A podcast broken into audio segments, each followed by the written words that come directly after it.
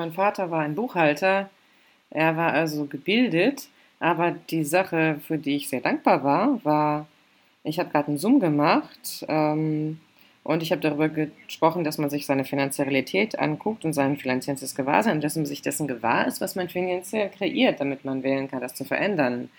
Und wenn du dir nicht bereit bist, dir dessen gewahr zu sein, was du kreierst, dann kannst du nicht mehr kreieren. Alles, was du dann machst, ist, dass du dann immer wieder mit dem Kopf vor die Wand rennst.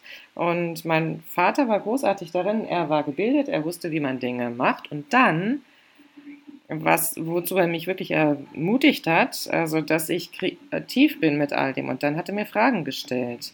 Er hat zum Beispiel gesagt, okay, du musst dir deine Ausgaben angucken und dann schauen, okay, brauchst du das alles? Und ich habe mir das angeschaut und, er, und ich habe gesagt, ja, das brauche ich. Und dann, anstatt mich zu bitten, dass ich dann Einsparungen mache, hat er gefragt, was können wir kreieren, was können wir hinzufügen? Und als ich Gary traf und er auch über diese ähnliche Energie gesprochen hat, habe ich gedacht, heilige Scheiße, der Typ spricht genau über das, was ich weiß, was möglich ist und was auch mal, wozu mein Vater mich immer ermutigt hatte.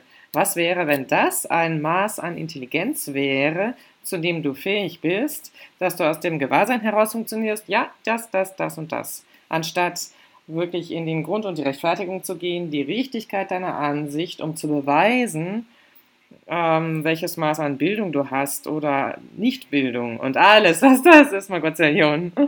right and wrong, good, bad, von Pock, all nine, shorts, boys and beyonds. Was wäre, wenn du deine Bildung benutzen könntest, um die Manipulation zu kreieren, um dein Leben zu verändern? um die Bereiche in deinem Leben zu verändern, die du gerne verändern würdest, basierend auf der Bildung, die du bereit bist zu erlangen.